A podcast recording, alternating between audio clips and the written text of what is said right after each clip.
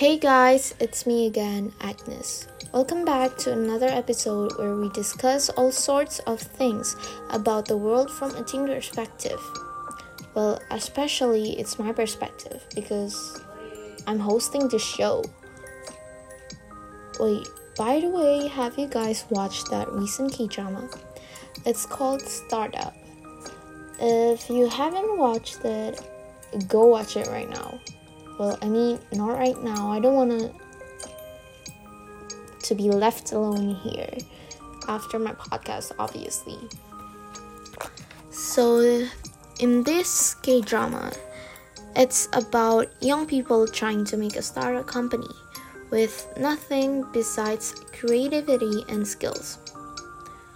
So basically, um, the K drama um, let us know that there are lots and lots of people who join a competition. So in that competition, you will need meet new people, and then you have to make teams. Like just after you met them, you have to make teams, and then with that team, you have to come up with something new. Especially, it's for the good for the society. You know what I mean? Wait, let me simplify that out. So you have to make something that is useful for the society. Yep, that's one's right. Yeah. So the female lead of the K drama is a very creative person, but she doesn't have any skill to make all her ideas happen. However, creativity is just the beginning. Creativity is the fuel to ignite new ideas and new ways of thinking. Unlike the male lead of the K drama. Well, the male lead of the K drama is not that creative, but he has skills. Like, he is a total genius. Like, bruh. Seriously. But the real question is whether these new ideas matter. This is where creative ideas can transform into a true innovation. Well, you may be asking, why is innovation so important? In a McKinsey survey of hundreds of CEOs, innovation was rated among the top five areas that will increase in importance in the, fi- in the next five years. Finding employees who embrace creativity and innovation was also one of the top five challenges, suggesting it is a quality that has been deficient in the workforce. A survey from PwC Global found that 84% of the executive says innovation is extremely important to their company growth strategy. But only 6% are happy with their innovation performance. Okay, so the next question is what is innovation and how is it different from creativity? Well, actually, there are a ton examples of creativity around us. When I told you there's a ton, I mean like there's a lot. Whether a new product idea or an artist new art Oh my god. Sorry. So, well whether a new product idea or an artist new masterpiece. Many of these pursuits may be creative and different, but if they are not useful to people, well, particularly potential customers, then they cannot be considered truly innovative. So, if you don't really understand that, I will simplify it for you. Um, innovative is for is something useful for that is something creative but also useful for the society, for the human people. Yeah. It's very hard. Judging by the K drama, not all people can do that. Like, there are hundreds of people in that K drama trying in that competition, but only six people can become a CEO of them. They need skills, they need creativity, but something useful for the society.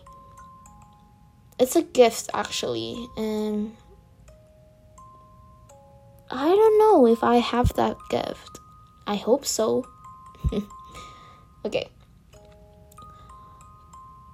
True innovation is the conversion of ideas from the creative process into a benefit.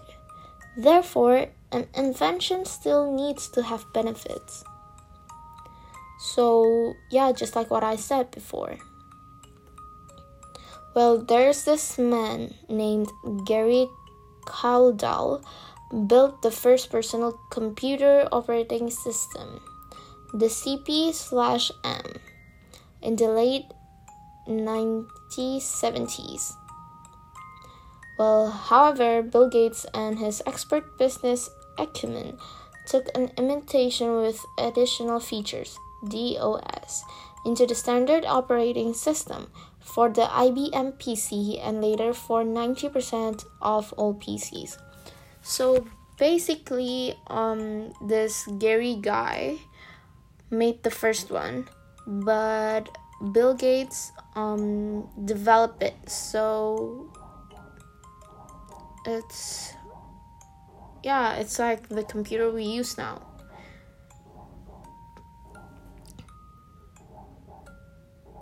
Kildall was the inventor, Gates the innovator. While the invention starts with a creative process, the innovator turns the result into a product, service, or process that purposes a benefit and has impact for others. So now I'm going to give you some tips and tricks for making your creativity to be more useful. Just like don't get it to waste because like seriously you have that talent and then you just like letting it drain out. don't understand that people. Okay. The first step in innovation is developing many ideas through the creative process. Well, ideas can be well developed invention or simply hunches formed from observation or experience. In this case, from the K drama, the female lead is actually using hunches because she observed the society very well. In either case, these must be filtered into more promising forms of business ideas.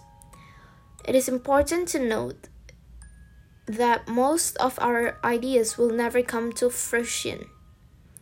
Some well known research by Stevens and Burley found that every 3,000 raw ideas gathered by firms on average, only two are eventually launched, and only one of those is success. Eh, blah, blah, blah.